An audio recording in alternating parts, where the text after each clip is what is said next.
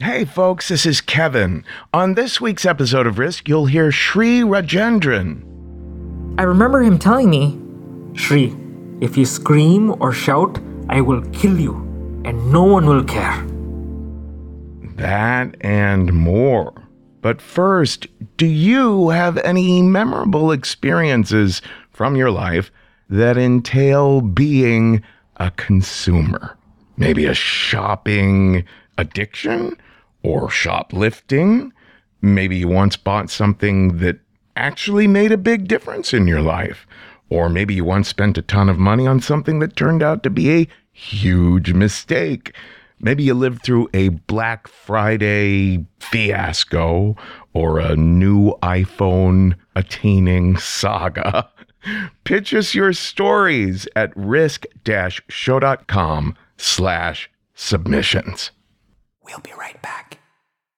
The national sales event is on at your Toyota dealer, making now the perfect time to get a great deal on a dependable new car. Like a legendary Camry, built for performance and available with all wheel drive, you can count on your new Camry to get anywhere you need to go. And with available features like heated seats and a multimedia touchscreen, you can stay connected in comfort and style. Or check out an affordable and reliable Corolla with a trim for every lifestyle, from the hip and agile sedan to the sporty hatchback. There's a dependable Corolla built just for you. Plus, both Camrys and Corollas are available in hybrid models, so no matter your style, you can drive efficiently and affordably. And right now, your local Toyota dealer has more vehicles in stock and is making delivery on new vehicles almost every day. So visit your local Toyota dealer and check out amazing national sales event deals on Camrys, Corollas, and more when you visit buyatoyota.com. Offers end April 1st. Toyota, let's go places.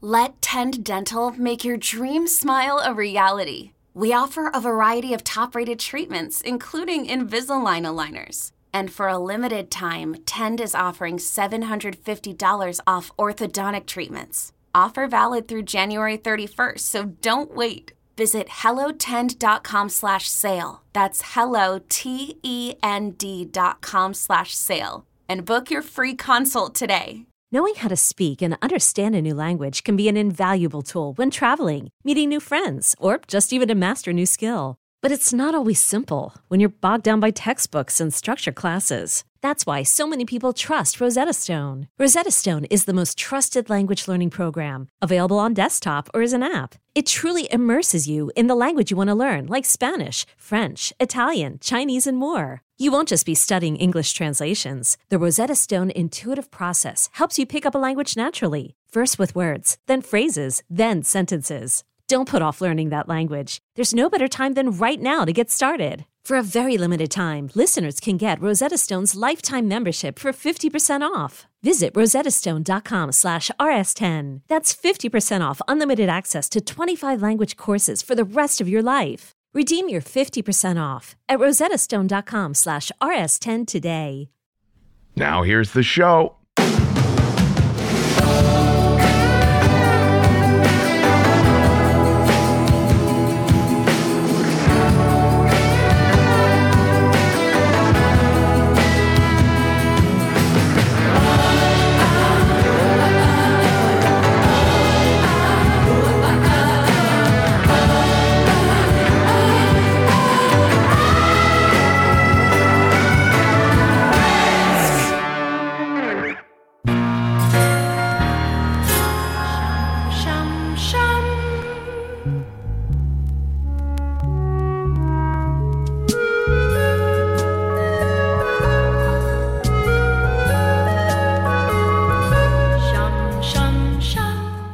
Folks. This is Risk, the show where people tell true stories they never thought they'd dare to share. I'm Kevin Allison, and this is Claude Danchon behind me now, and we're calling this week's episode The Ties That Bind.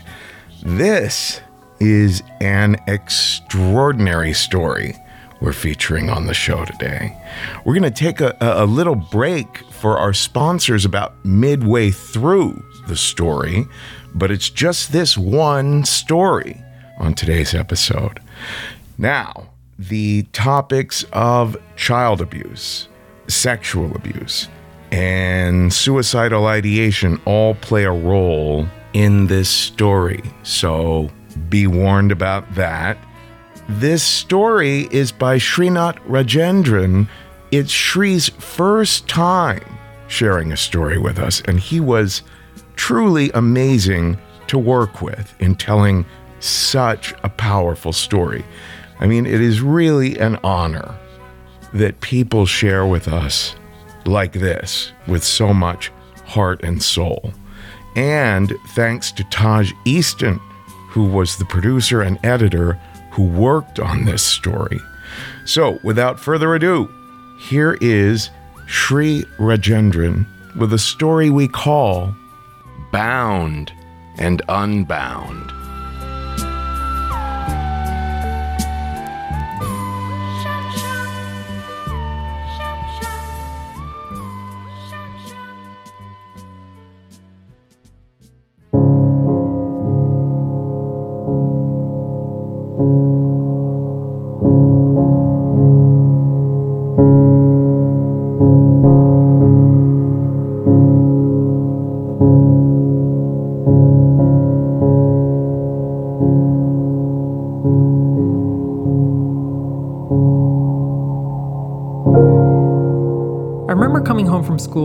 Was in uh, fourth grade at the time, living in Tampa, Florida. My dad, he was at work, and my mom, her name is Money. She's about five feet with wavy hair and skin that never seems to age. She was lying on her back on her bed, and she was pregnant at the time. She kept asking me, Shri, can you warm me a cup of milk? I wanted to help her. I wanted to take care of her. You know, she was my best friend. She was my confidant, and she always protected me whenever my dad would get into his occasional bursts of anger. But at that time, I desperately just wanted to go outside and play. So I was like, I'll go outside and play, and then I'll come back and I'll warm you a cup of milk. So I left, came back after a few hours, and as soon as I opened the door, I saw my dad standing at the corner of the kitchen island. He's uh, about 5'3, looks a bit like Danny DeVito. He was staring me down like a lion looks at his prey, and his hands were clenched into fists. As soon as I closed the door and locked it, my dad ran over, picked me up, and carried me over to his bedroom, where he dropped me from his height onto the bed repeatedly. I was laughing hysterically because I was like, oh man, my dad's finally playing with me. He's hanging out because before Tampa, like he was always traveling around for work and he was always getting me some sort of like trinket on his way back, like a teddy bear or art supplies. So I thought he was the greatest father in the world. It wasn't until the fourth or fifth drop, when my back sort of started hurting, that I realized that my dad was actually trying to hurt me. So I stopped laughing, and he picked me up one more time and carried me over to his closet, which he opened and dropped me on the floor.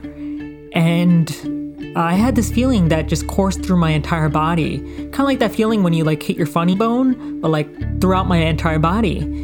I was just shocked, you know? And my dad walked over to the other side of the room and took out some colored rope. And these were the same colored rope that we used to tie our luggage together when we came over from India. And he wrapped them around really tightly around my wrists and my ankles and told me to stay there. And then he closed the closet door and walked over to the kitchen. I couldn't see anything, and all I could go off of was my hearing.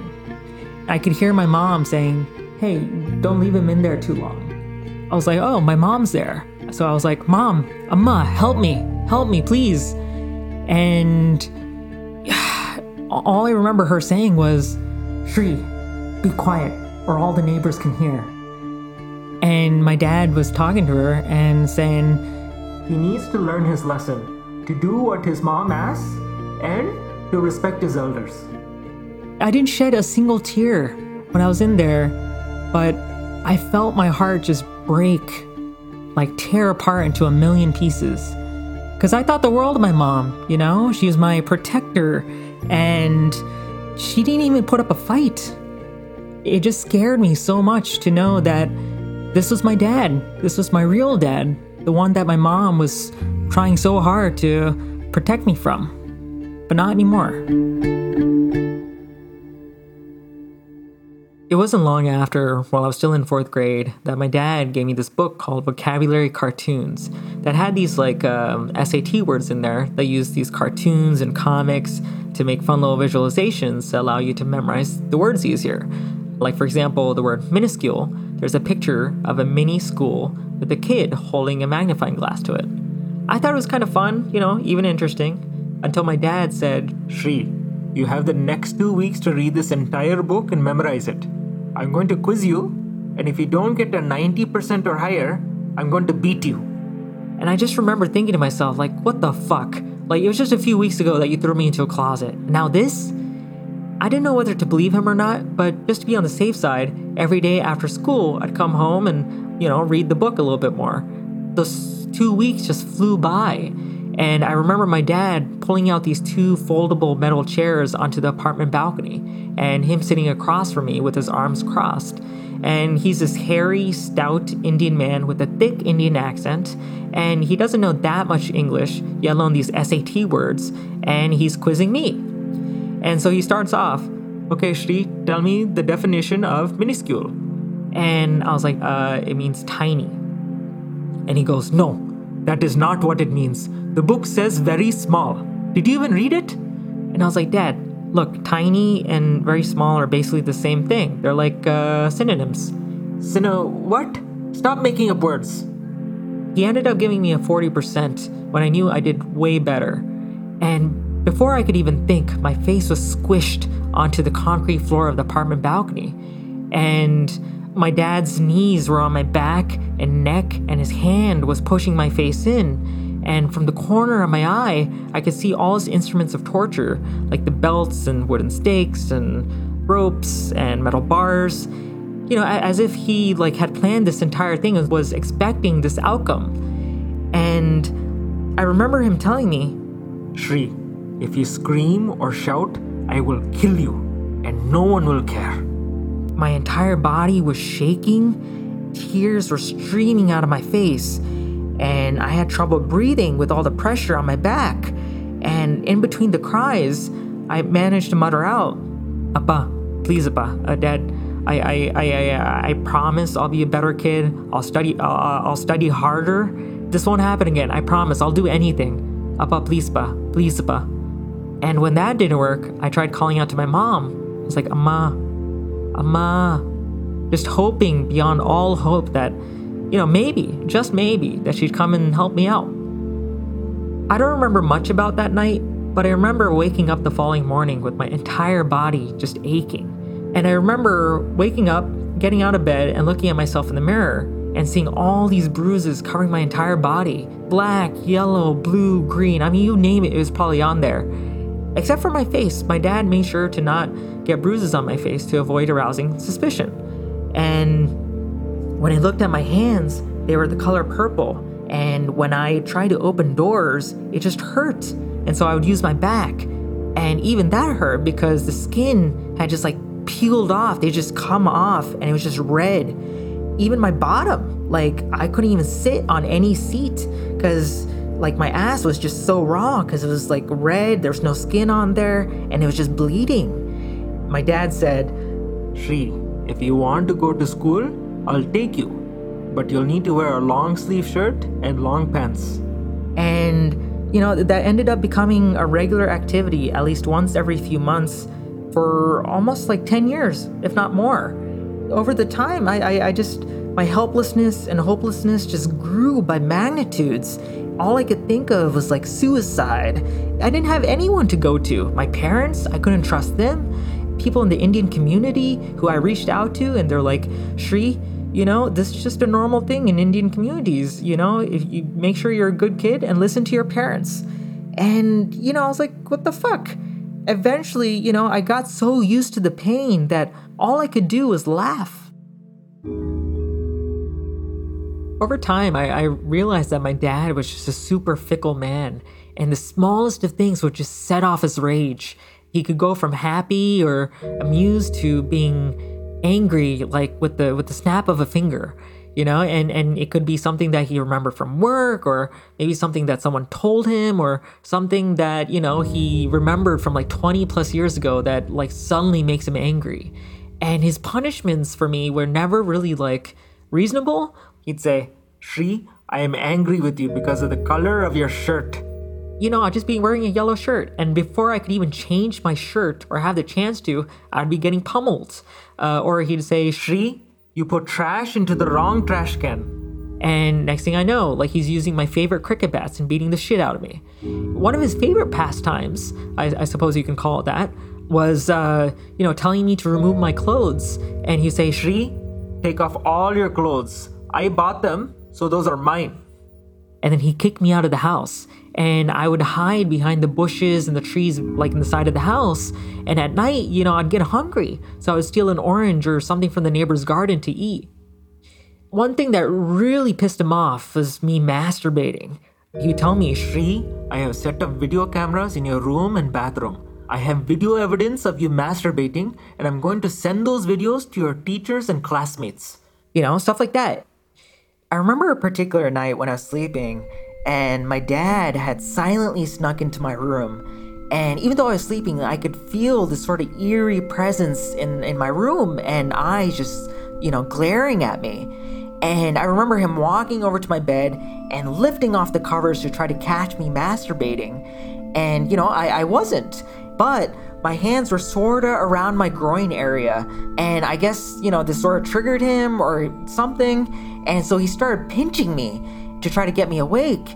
And, you know, I, I, I did my best to ignore him and pretended like I was still sleeping. And when he saw that, you know, this wasn't working, he then kicked me on my ass and my ribs. This was painful. You know, I, I couldn't ignore it anymore. And so I, I turned around to face him and he just stared at me and said, Get up now and follow me. And I followed him all like groggily and like barely awake, and he led me into the garage. And I could see he had all these like Home Depot wooden stakes lying next to the water heater. And he said, Shri, remove all your clothes and stand there. And I used my hands to cover my penis, and he said, If you cover them, I will cut off your hands. And then he took one of the wooden stakes and just stabbed me in my balls and started laughing like a maniac and said, Ha ha ha, look at your balls. They look like an 80 year old man's. Nasty. He then ordered me to lie on my chest on the cold, hard ground, and my body was just shivering and it was just tense. And he just choked me as hard as he could without killing me and said, You don't deserve to live. I wish you were dead because you are an embarrassment and I'm ashamed of you. Then he took one of the wooden stakes and tried to push it as far up my anus as he could, but I clenched my butt muscles with all my strength, and I remember him saying, This is what Indian police do to criminals like you. And this ended up happening like multiple times.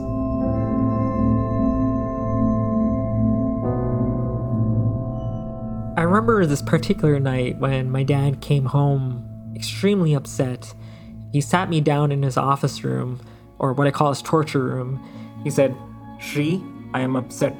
You've been spending too much time on Facebook and not enough time studying, and you've been masturbating too much.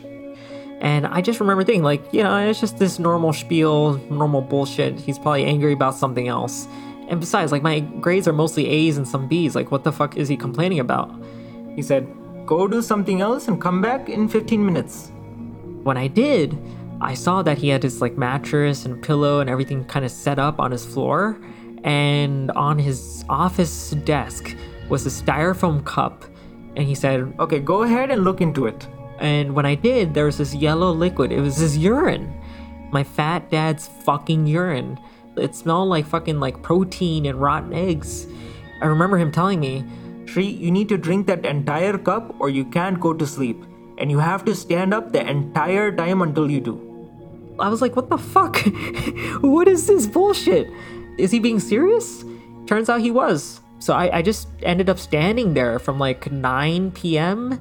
till like maybe around 4 a.m. ish the following morning. It was a school night. And you know, I, I was just standing there. I was like, no way am I gonna like fall for this bullshit. I'm not gonna do this. But eventually, I, you know, I, I, I thought to myself, holy shit, like I have a test this morning, and if I don't get at least a little bit of sleep, I'm gonna fucking bomb it. And if I bomb it, then, you know, my dad's gonna beat the shit out of me. So, you know, lose lose. You know, I, I drink his urine or I fucking fail the test. I don't know. It, it's, it fucking sucked either way.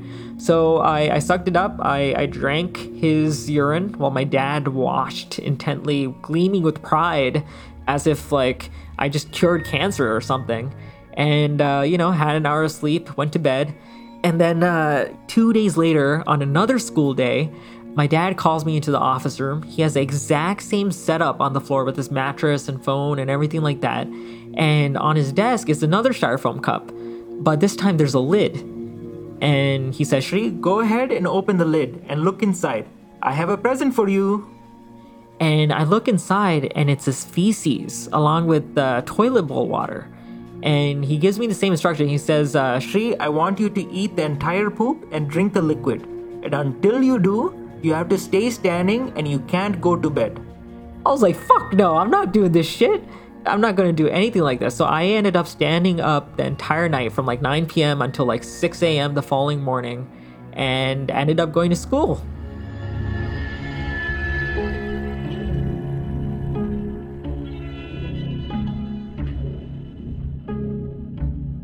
This is just a small glimpse into my childhood and early adulthood.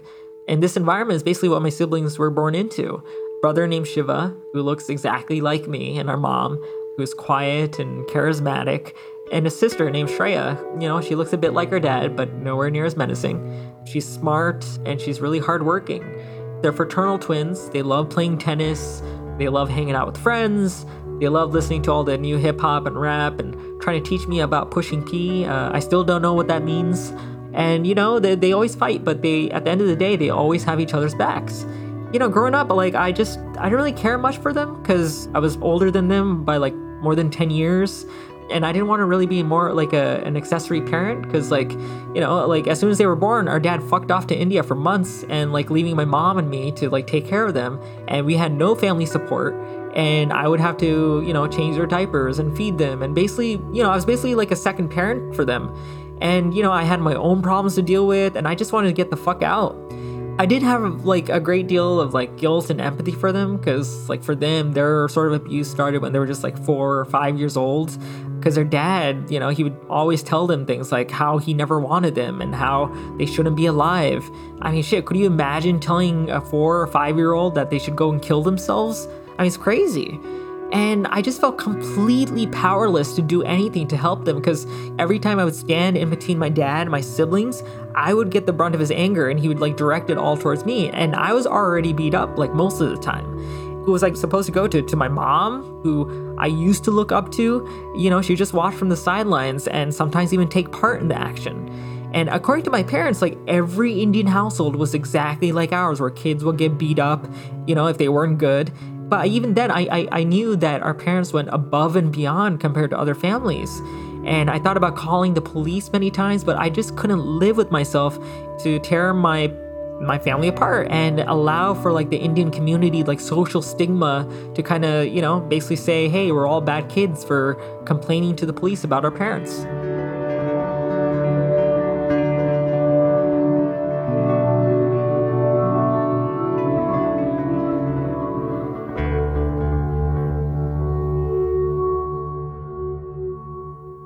I eventually got a small break from all the abuse when I uh, started my undergrad at the University of South Florida, about 10 miles away from home. And I started as a pre med because my parents, just like most other Indian parents, basically honed into me you know, you gotta become a doctor or you're a failure. You know, it was an extremely confusing part of my life because it was the first time I sort of got to breathe. And I got to see all these kids and parents who weren't fucked up, parents telling their kids, I love you, telling them to go follow their dreams, I also clung on to any bits of friendliness that I could find in the hopes that I could find some security or love somewhere. I eventually took the MCAT, you know, the medical college entrance exam, and but I was too immature and I just wasn't ready for it because I had all these dark thoughts in my head. And the best thing that I ever did for myself was move away as far as I could for work. And I stopped talking to my dad And I eventually stopped talking to my mom over a much longer period of time because I kept hoping that maybe I could have some sort of semblance of family, but eventually realized that she was just an extension of my father.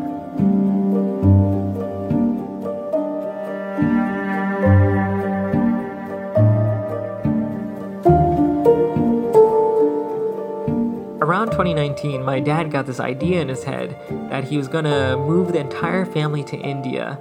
He was gonna get my siblings to become doctors there and uh, get them arranged married by the time they become 23.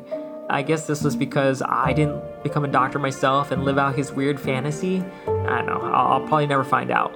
But from 2019 to 2021, during the pandemic, he would force my siblings to take these practice tests in prep for the Indian Med School entrance exam called the NEET, N E E T.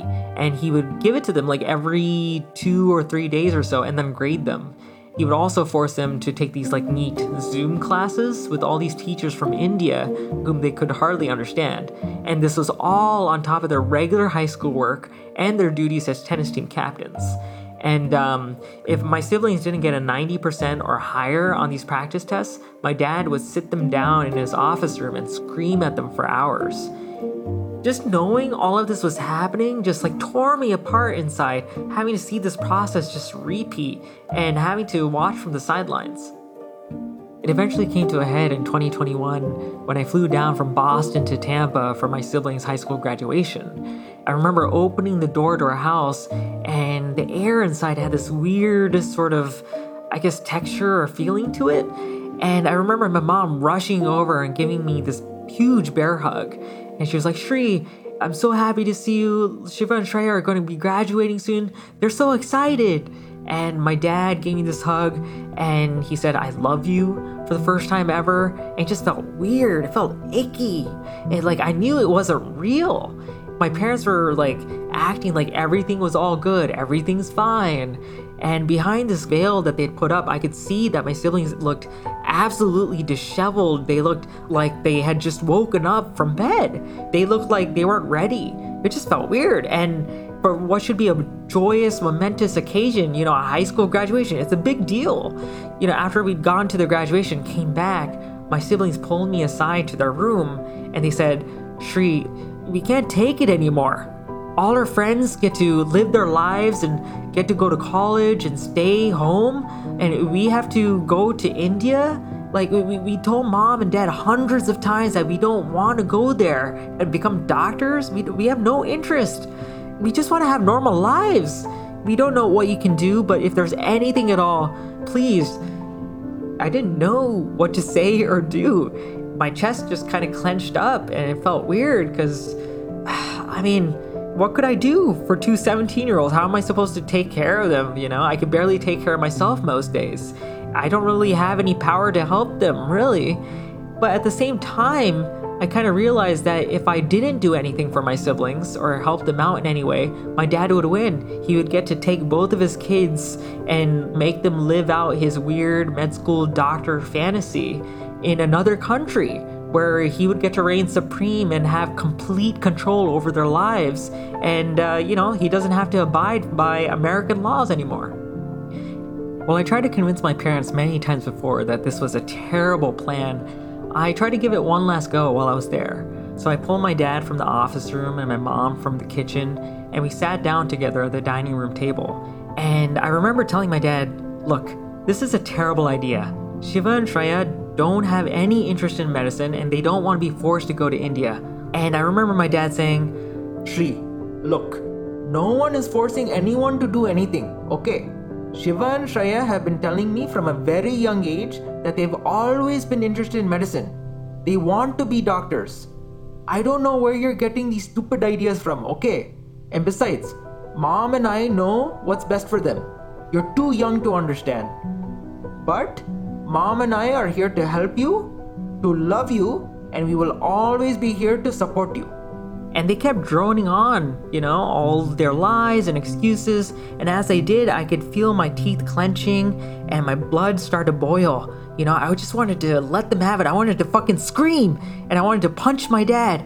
But I knew it would be pointless, you know? It was just like talking to a brick wall.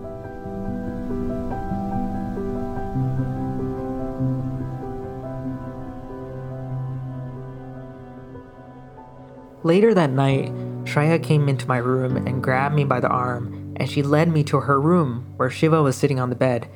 And I remember we were just like looking around the corners to make sure our parents weren't listening in on us, which they normally do as they like to spy on us. And she silently closed the door, and I could just see into their eyes, and they seemed so sad, and yet somehow also a bit grateful, you know? And I, I remember Shreya saying, Shri, these past few days were the best time we've had in like two years.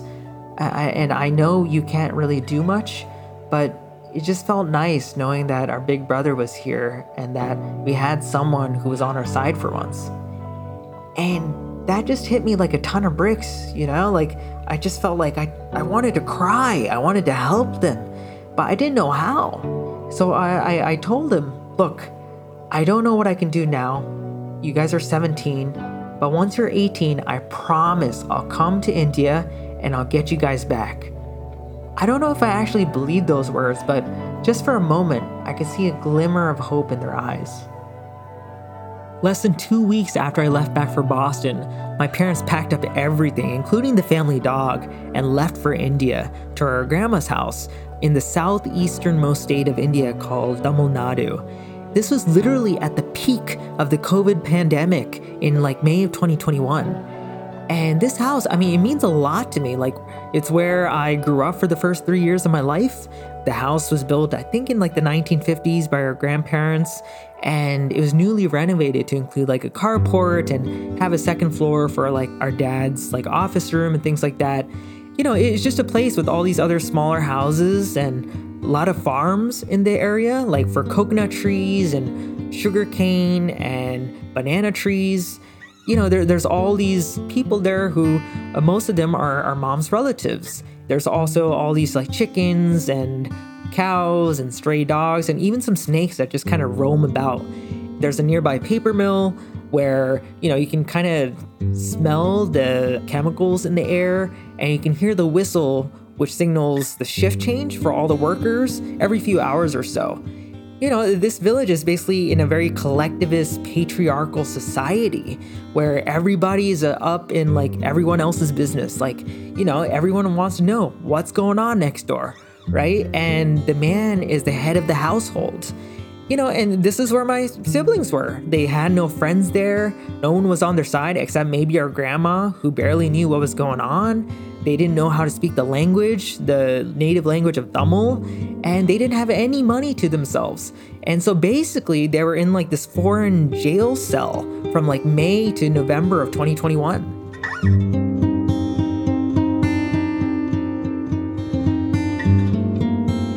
While my siblings were in India, they would try to contact me through WhatsApp. They would try to do that by going to the bathroom or hiding behind their beds, anywhere they could like be away from our parents' prying eyes. I remember there was this one night when Shreya called me on the phone, and I could just hear her voice quivering in fear as she said, Shri, Dad just went crazy. He's been throwing plates off his second floor roof, and he's been running down the stairs. And Mom, Grandma, and Shiva and I, we locked ourselves behind the doors, and he keeps trying to break in, and we're just so scared. We don't know what to do. Could you come and get us? We, we don't. What, what do we do? And man, after hearing that, like, I. Damn, I, I was just a mess. There was all these questions swirling around in my brain, like, how am I supposed to go there and get them? Am I supposed to spend thousands of dollars, just fly over there and fly back, and the small possibility that I can even get them? Especially considering our parents are monitoring them like hawks. I barely speak the freaking language. And how are they going to get their passports, which are like locked away in some cabinet? What would happen if I don't go? Maybe they'll be fine. Or, you know, maybe if I do somehow get them back, how the hell am I going to feed them? How am I going to clothe them? How am I going to house them? You know, they're, they're, it was just it was just boggling my fucking mind.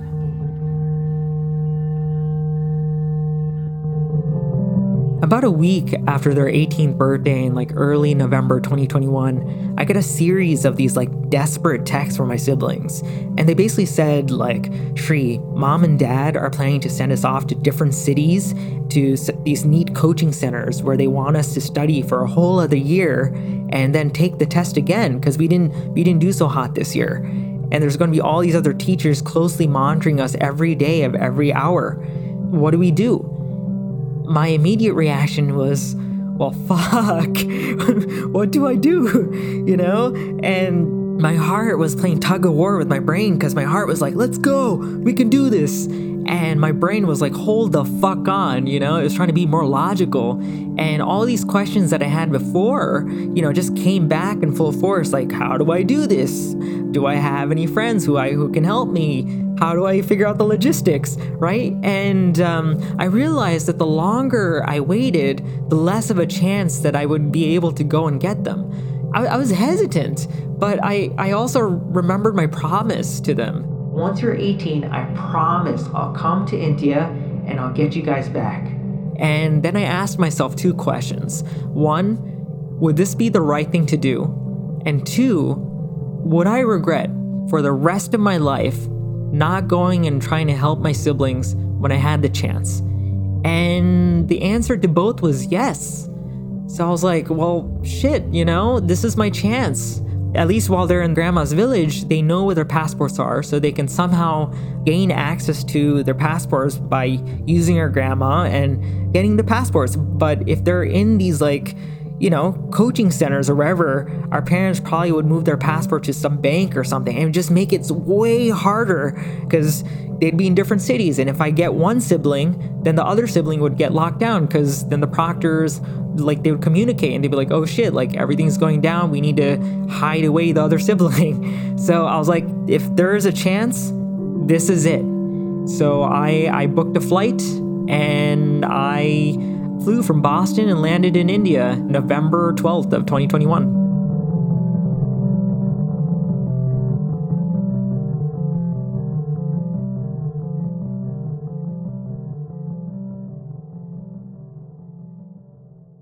We'll be right back.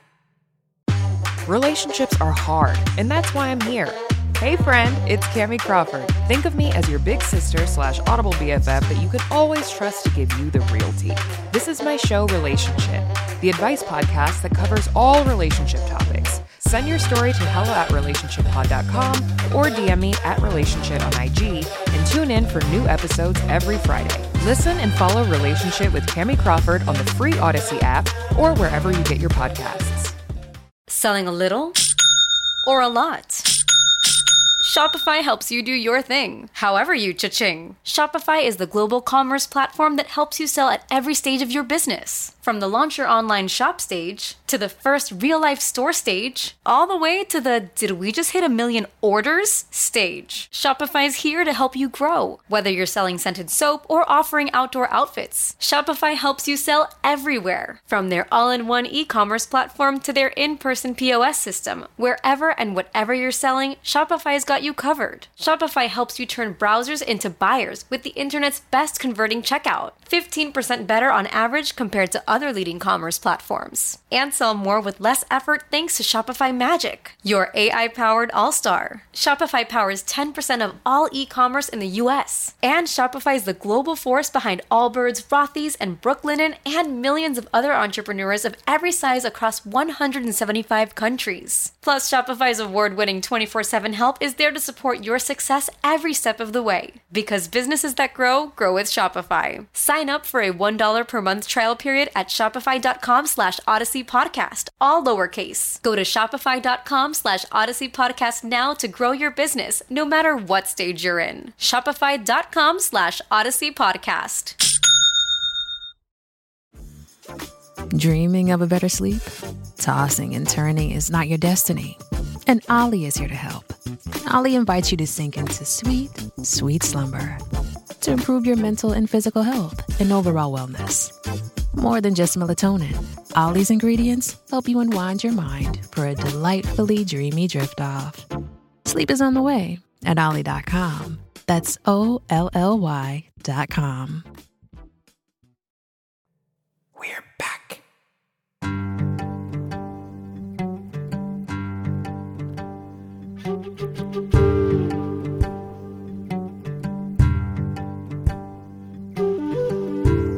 got there Friday afternoon and landed in the closest city called uh, Coimbatore, which is about a three hour drive from our grandma's village.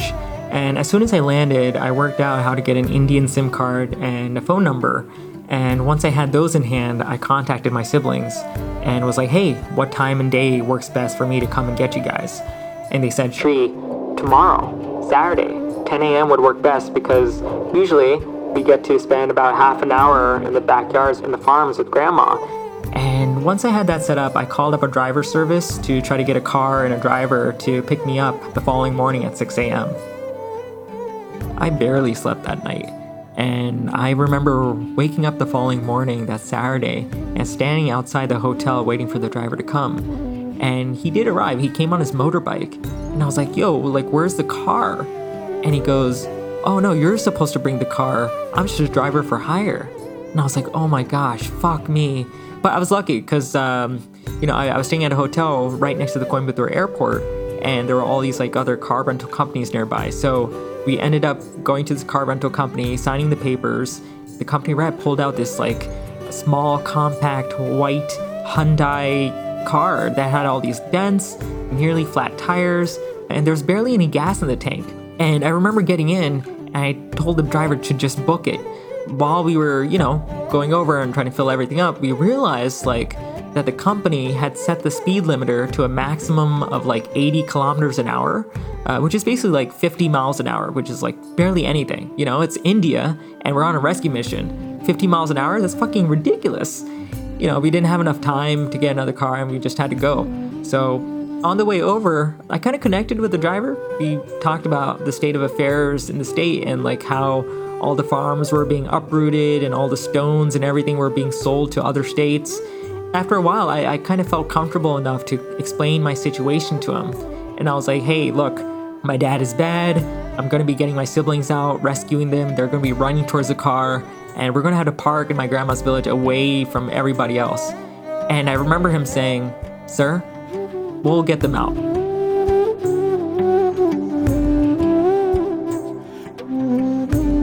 When we reached the rendezvous point, we parked the car inside some farmlands and behind some trees, and then we pointed the front of the car towards the road for an easier escape. I texted my siblings, sent them some pictures, and they responded back saying that they had everything packed, they got their passports with their grandma's help, and were just waiting for our parents to leave the area and look the other way. And, you know, I was looking through the windows and I couldn't really see much. And I remember the driver rolling his down and scrolling through TikTok while we waited. That moment, I just felt so surreal, you know? I, I just had so much cortisol and adrenaline pumping through my veins. You know, I could feel my heartbeat in my eardrums and my eyes were wide and alert, searching for my siblings. And I felt immensely like anxious and like really afraid. But at the same time, I felt calm and ready, like as if I had like you know, I'd somehow prepared my entire life for this moment. And so I got out of the car and I decided to scope out the area just to get a better understanding of my surroundings and try to corral my siblings toward the car if I saw them. I started walking down the small road and the smells of sugar cane and the nearby paper mill and cow manure and coconuts just filled my nostrils and made me feel nostalgic because you know I, I grew up there in that village for the first three years of my life with my mom and grandma before i moved to the states. As i was walking down the road i could hear two motorcycles coming towards me. So i hid behind a small well on the side of the road and one of the motorcycles went past me and the other one stopped right next to me. And the guy gets off and he looks at me and he's like aren't you money's son? What are you doing here? Why are you hiding? While I was talking to him, I realized that he thought I was my brother. And so I, I, I responded, you know, I was like, hey, look, I, I'm just taking a piss. I'm about to go home. Everything's all good. He looked at me confused, but he just rode off. So I booked it back to the car and stayed inside until I saw my brother and sister a few minutes later huffing and puffing down the road with bags in their hands. They looked absolutely exhausted and panicked, and they were completely covered in sweat. And so I got out of the car, I opened the trunk, they put their luggage in, and they both got inside. As soon as they got in the car, Shreya looked at me and she was like, Shri, they took our bag, they took our bag. I'm like, what do you mean? And she said, we were walking behind the house and running with our suitcases, and grandma and her friend were in the back. and they started questioning us. We lied. We said we're, we're taking all the bags and we're meeting the family driver in the back. And grandma's friend didn't believe us and she ripped the suitcase from my hands. And I was like, okay, well, what's the big deal? You know, you have your passports, right? And Shreya goes, no, our passports are in that suitcase. And I was like, fuck, what do we do now? Shiva gets out of the car and he runs to try to get the bag back. And I remember standing in the middle of the road, in between wherever my brother had left, trying to see if I can keep an eye on him.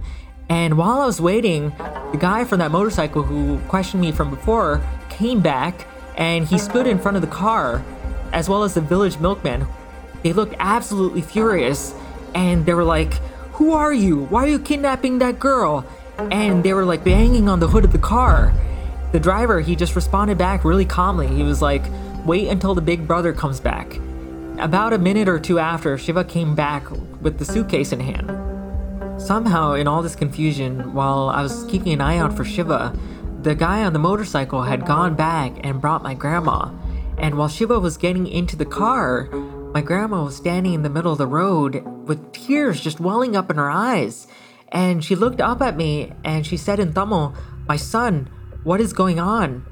And my grandma's probably the last person in my family who still loves me, you know, apart from my siblings. And I hadn't seen her in years.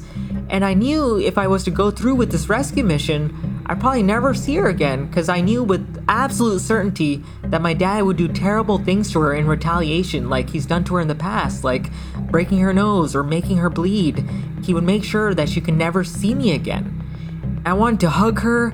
I wanted to explain the whole situation, even though she probably wouldn't understand. I wanted to kiss her and I wanted to tell her that everything would be okay, but I just couldn't.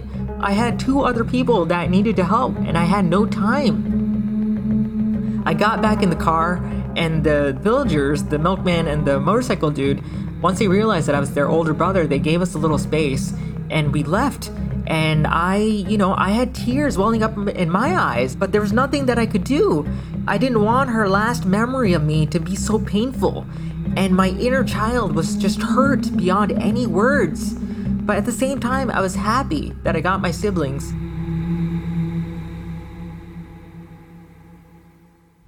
As we booked it out of the village, the driver looked at my siblings and said, You guys need to take out your SIM cards right now.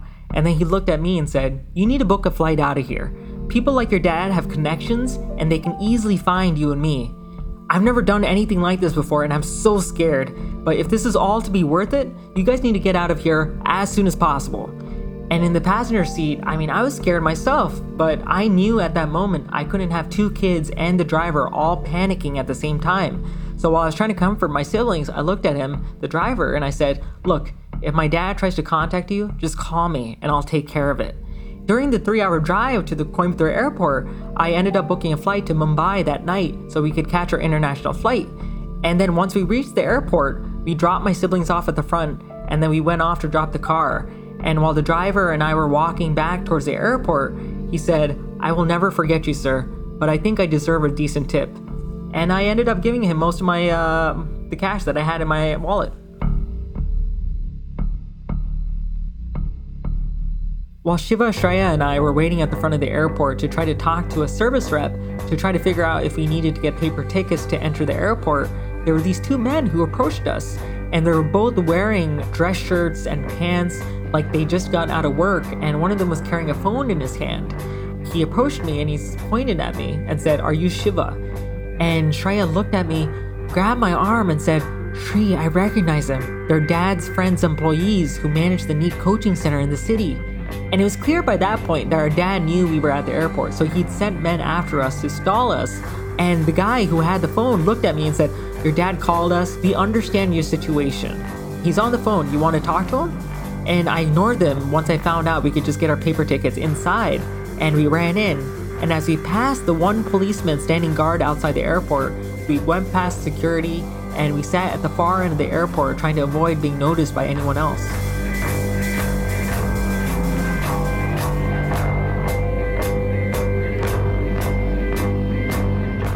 While we were sitting in the back of the airport, we had about two hours until we could board our flight from Coimbatore to another city and then on to Mumbai that Saturday night.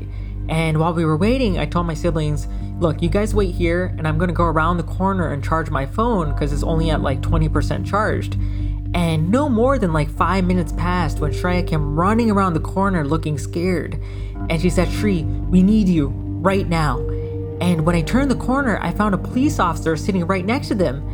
And my fight or flight response was already in high gear. But seeing the police officer, I was like, yo, this is fucking crazy. And my heart started pounding again, and my chest tightened up even more, and I was struggling to breathe. And I sat in between him and my siblings, and I kind of muttered with these like raspy breaths. I was like, What do you want? And he looked at me and said, I'm the assistant commissioner for Coimbatore, and your dad has filed a police report alleging that you kidnapped your siblings.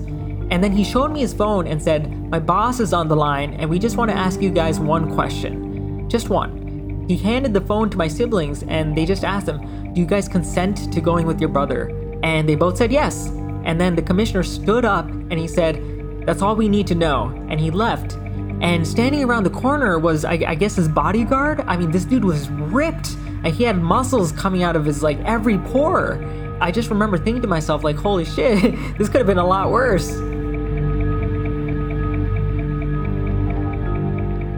After that whole incident in Coimbatore, we, um, we boarded our flight and got to Mumbai that Saturday night. I remember as soon as we hit the hotel, my siblings were fast asleep. It was probably the first time in a long time they probably had a good night's rest, you know?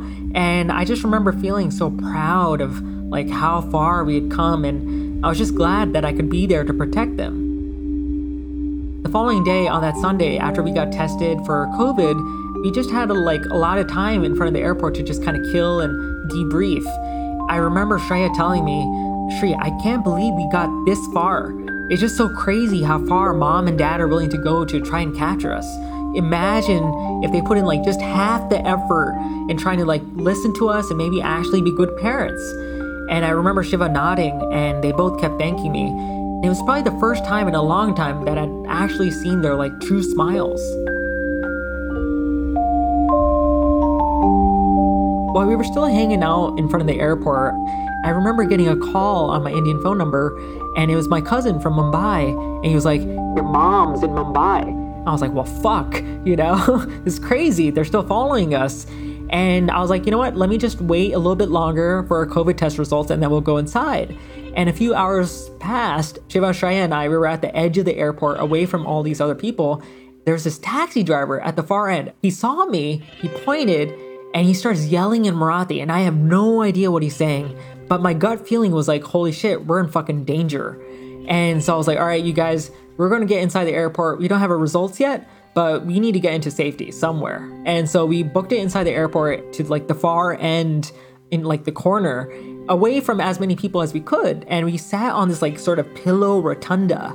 And we weren't there too long before like these three policemen came over and sat down right next to us. They each had like a notepad and a pen in their hands, and they kept looking up at us and writing stuff down. And it felt like forever, but it was really for like a minute or two. And, and then they just got up and left. And then we were just standing there, like, what the fuck happened, you know? and um, I got a call on my Indian phone number, and I was like, who the fuck is this? Because the only people who have that number is like the driver, my siblings, and my cousin. The first call was my cousin's dad in Mumbai, and I was like, I am not picking this up. And then the second call was from my dad's multimillionaire friend named RK, who owns this like textile factory in the nearby town. And I didn't want to pick up that call either, but I knew in my heart that this dude, RK, was the one who has been helping my dad like get all the connections and send all the police officers over. So I was like, maybe, just maybe, if I talk to him, I can talk him out of like helping my dad. So I, I pick up the call talking to him just felt like talking to like a stereotypical Indian man because he wasn't listening to me. He kept talking over me. And then like for everything, he was just like, why don't you just come back home and we can talk it out, you know, discuss it diplomatically. You know, eventually I just fucking snapped and I was like, Uncle, what the fuck? You know, that might be your fucking best friend, but that dude has been abusing us for years. You don't fucking understand. I need to get Shiva and Shreya out of here. And, you know, my voice was raspy and I was fighting back tears at that point. And there's this silence on the other end of the phone for like what felt like a, a minute before he finally kind of piped up and he was like, You guys have a safe flight. Bye. And then he hung up. Once we were eventually past security, it was around like 9 p.m. at night, and we had about like three hours or so to kill before our 1 a.m. boarding time. I got a cup of coffee, and my siblings got some McDonald's, and we sat at this corner table. And there were people sitting all around us just talking, and there was a smell of like masala chicken burgers in the air. And we felt like maybe we were kind of in the clear now. You know, we got our COVID negative results and we got into this like major airport that's protected by federal police. So we felt like maybe, you know, there were these two major barriers working in our favor. And so I kind of relaxed a little bit and felt my body just release all the tension I'd been holding in for several days. But while we were eating and chilling, my brother just kind of stood up out of nowhere. His eyes just got wide and his hands were positioned in front of him, kind of like a, a meerkat. And all the color just rushed out of his face. And I was like, yo, what's wrong? And he said, I think I see mom. And we turned our heads and we saw both our mom and our dad with luggage in tow. And my dad had his hands clasped together in like a praying motion and just said, I'm begging you, and I just remember feeling so ashamed and so like disgusted at seeing them. I was like, man, the extent that they would go to to try and find us and capture us, I mean, it's fucking ridiculous, right? And all the tension and the fear that left my body before, it just came back in full force. And, and, my siblings and I, we were, I mean, we were just so exhausted at that point. We didn't want to deal with them. So we just stood up and we booked it to the far end of the airport away from all the people who were watching us. We expected our parents to follow us, but for some reason they didn't. And while we were sitting at like the far corner of the airport away from everybody else, Shiva just starts like shaking, like he just got out of this like ice cold bath. And, and Shreya's voice starts trembling as she asked me, like, Shri, like, mom and dad, they followed us all the way here. Do you think they're gonna follow us all the way back to Boston too? And you know, I, I I was like trying to calm them down the best I could. And I was like, yo, you guys are 18 and you're US citizens, there's literally nothing they can do legally. And even if they're on our flight for some reason, like we'll just talk to the air hostesses and like we'll be fine.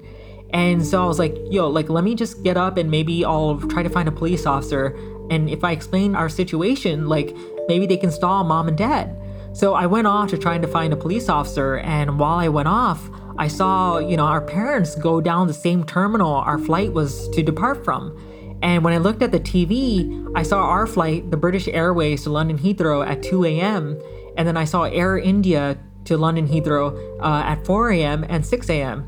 And that's when it sort of hit me like, holy shit, like our dad's best friend, the super rich like dude named RK, he knows the general manager of Air India at the Mumbai airport. And that's probably how our parents got in so quickly. We waited until the very last minute to board our flight, just in case like we had to like interact with our parents or saw them in the like the same like boarding area.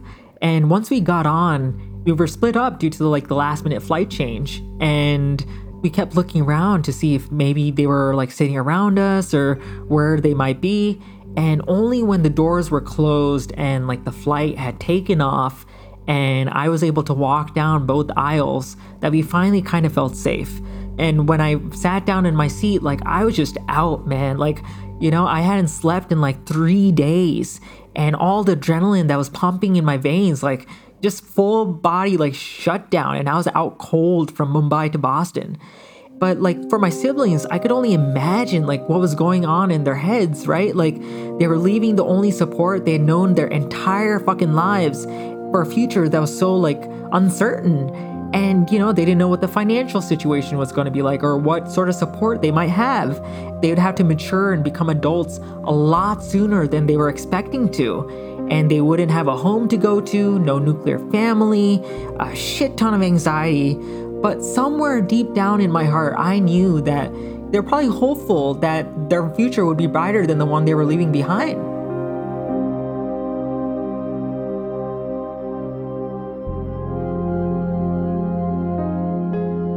once we got back to Boston, I had to like really quickly find a place for all of us to live. I had to spend a shit ton of money buying like winter clothes and all the necessities and everything that they couldn't bring over from India. And, you know, I had to help them find jobs and apply for colleges and, you know, set them up with credit. And our parents eventually like contacted us and it took them almost like two weeks after we got back to Boston And they said if we came back to India for just like a week, they'd pay for Shiva and Shreya's college expenses. And when we saw right through that and we're like, that's a bunch of bullshit, and we didn't respond, they sent us a bunch of pictures and videos of her grandma in a hospital bed and said, oh, she's dying and, you know, she only has less than a month to live. And if we didn't come back to India, we would never see her again. And my mom then added, like, oh, if you're not going to do her funeral rites, who's going to do mine? You know, it was just another lie.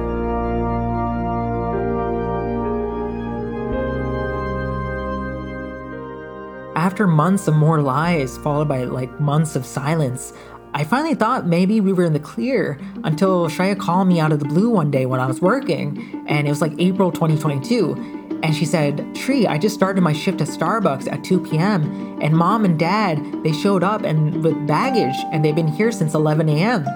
What ended up happening was that our parents showed up along with our family friend, who's this professor at MIT, and this private investigator, this like ex Boston cop of like 30 years. And they served her paperwork saying, like, oh, you know, all three of you guys are due in court in India for like some human rights abuse case we supposedly stole thousands of dollars worth of cash and jewelry from our grandma when we were in India. Soon after that, like the prime investigator came to my workplace and he gave me the same paperwork. And he said, and I quote, Interpol is on your case. And when I got back home that night, I found out he also placed a bunch of paperwork under our door. And when I looked into it a little bit further, I found out like, you know, there's no signatures on there, no stamps, there's a lot of grammatical errors, and it seemed like something my dad would just type up. And I found out, you know, it was just another plot by our parents to try to get us back to India. And not only that, but my dad had also emailed my company CEO, head of HR, and all these other executives and investors at my company, uh, falsely alleging that I had bipolar disorder and schizophrenia and I needed to be arrested in India. And I just felt so sick to my stomach, man. Like, just to see the extent to which our dad would go and try to manipulate us and, and seeing our mom just follow suit, you know, it just kind of reaffirmed to me like I couldn't trust them. And this was the best decision I could make, bringing my siblings back and trying to distance ourselves from them. Soon after I, I, I left my workplace, I ended up getting a restraining order against my dad. I went on a month long road trip to kind of celebrate. I got my siblings into college and I was able to somehow find another job. But that still hasn't stopped my dad from like paying people in India to harass me on WhatsApp and telling anyone and everyone willing to listen that I still kidnapped my siblings and, you know, I'm holding them hostage. And he still continues to send me mail with threats.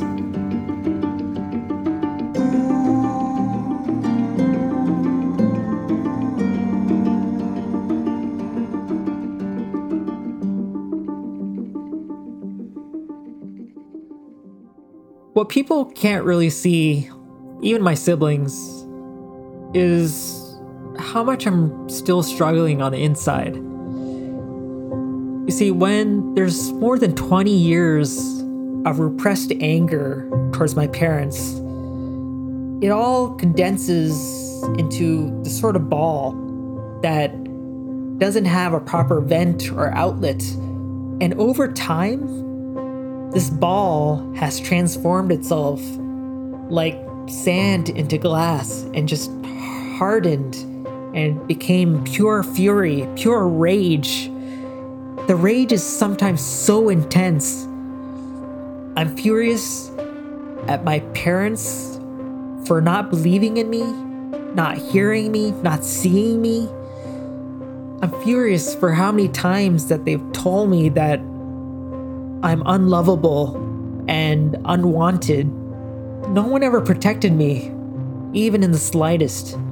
And leaving me with the burden of having to take care of my siblings and somehow like support them like financially and emotionally. And, and, I'm furious at the Indian people for allowing such an abusive and intrusive and patriarchal culture to exist that allows for people like my dad to flourish in it, to thrive. And, and, and I'm so angry at the world for no one stepping in to help save me from my dad's blows, or at the very least, just have someone, you know, just speak up for me. But underneath all this rage is a child that's locked away in a cage that's hurting. He wants to be seen, to to be heard, to be wanted and accepted. He, he, he wants someone, anyone, to just believe in him and tell him that he's not completely worthless. He wants to be held in someone's arms and be told that no one will ever, ever hurt him again. He wants to see his grandma one last time, but more than anything, he just wants to be loved, even if it's for a minute, just to know what it feels like. While I still have all these terrible feelings, there's also all these other good feelings, like hope that push me back from the brink. And these good feelings are like this small flicker of light that may have gotten smaller over the years, but they've never completely gone away, even in my darkest of moments. And that light has grown bigger after I got my siblings out and you know, we cut all contact with our parents, and it's allowed me for the first time in my life to try and heal that inner child. I've started therapy and started doing things I actually like, like playing street hockey and taking classes in improv and stand up and meeting all these new people through these like other groups and I've surrounded myself with more support than I've ever had with my siblings and all my friends, some old, some new, even family friends. You know, it, it might not be the family that I was initially born with, but it's the family that I have. And I'm so incredibly proud and grateful for that. Last year, after I'd sent my siblings off to college and became an empty nester, I got a text from Shiva that said, Hey Shri, Shreya and I are off to play tennis. Check your drawer under the books. And when I looked inside, I, I found a card with a picture of three baby chicks at a beach on the front. And they were labeled Shreya, Shri, and Shiva. And when I opened it, it said, Happy birthday, Shri. Thank you for everything. I never thought I'd be going back to the States for college and be able to make my own choices, but you made that happen for us. P.S. I hope you find true love someday. I smiled and went on a walk to take it in, and they were free to play tennis and free to follow their dreams and choose their careers they were actually interested in, and free to choose their own friends and make their own choices. And it was because of what I did. I stood up to our father's tyranny and broke that cycle of control. I took a deep breath and I left to go do whatever the fuck I wanted to do.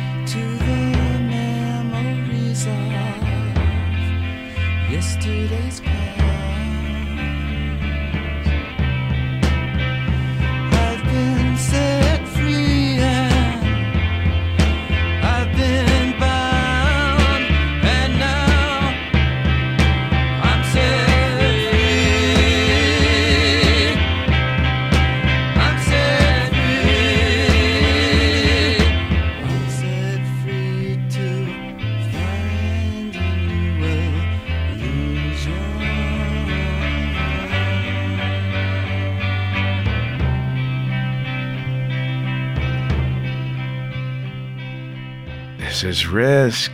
This is the Velvet Underground behind me now. And we just heard from Sri Rajendran, who is also working on a memoir about much of what he covered in that story and more. So we wish him the very best with that. And again, thanks to Taj Easton for his work on that story with Sri. This seems like a story that might be interesting to have a recorded conversation about with a therapist or a social worker or someone who might have specifically studied or have experience with cases somewhat similar to Shree's in any way. So if anyone listening feels like they might be a good fit for that, just let me know. Just reach out to me at kevin at risk show.com.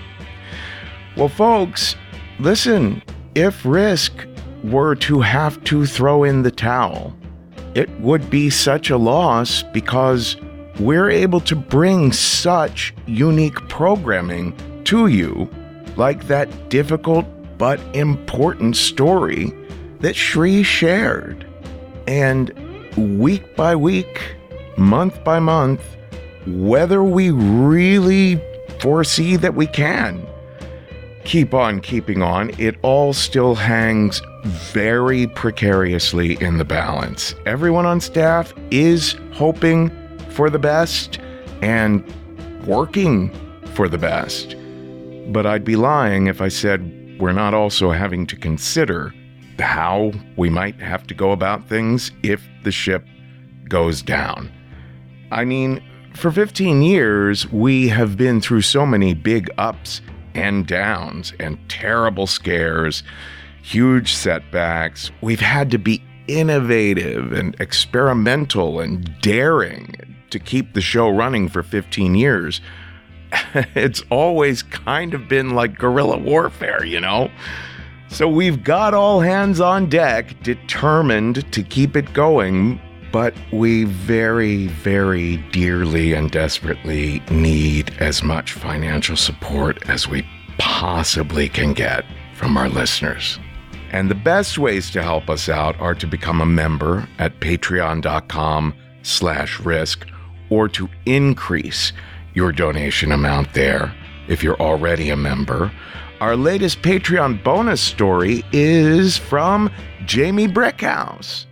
And one of them says to the other, What do you think it is? A boy or a girl? As if I were an uncomprehending animal. And the other one said, Beats me. And they laughed. And the worst part of that humiliating moment was the shame I felt about myself because I didn't stand up for myself. I didn't say anything. That and so much more at patreon.com slash risk. And another way you can support us is to make a one-time donation at paypal.me slash risk show. Or if you have other ideas of how to help us out, I am at kevin at risk-show.com. Reach out and talk to me. Thank you so much, everyone. We could not be more grateful for your support. We'll be right back. This episode is brought to you by Visit Williamsburg. In Williamsburg, Virginia, there's never too much of a good thing. Whether you're a foodie, a golfer, a history buff, a shopaholic, an outdoor enthusiast, or a thrill seeker, you'll find what you came for here and more. So ask yourself, what is it you want? Discover Williamsburg and plan your trip at visitwilliamsburg.com. We're back. Folks, on Thursday, we'll feature three truly remarkable stories in an episode called The Best of Self Help Stories. Some true classics on that episode, and it's well worth recommending to friends. But that's Thursday. And folks, today's the day. Take a risk.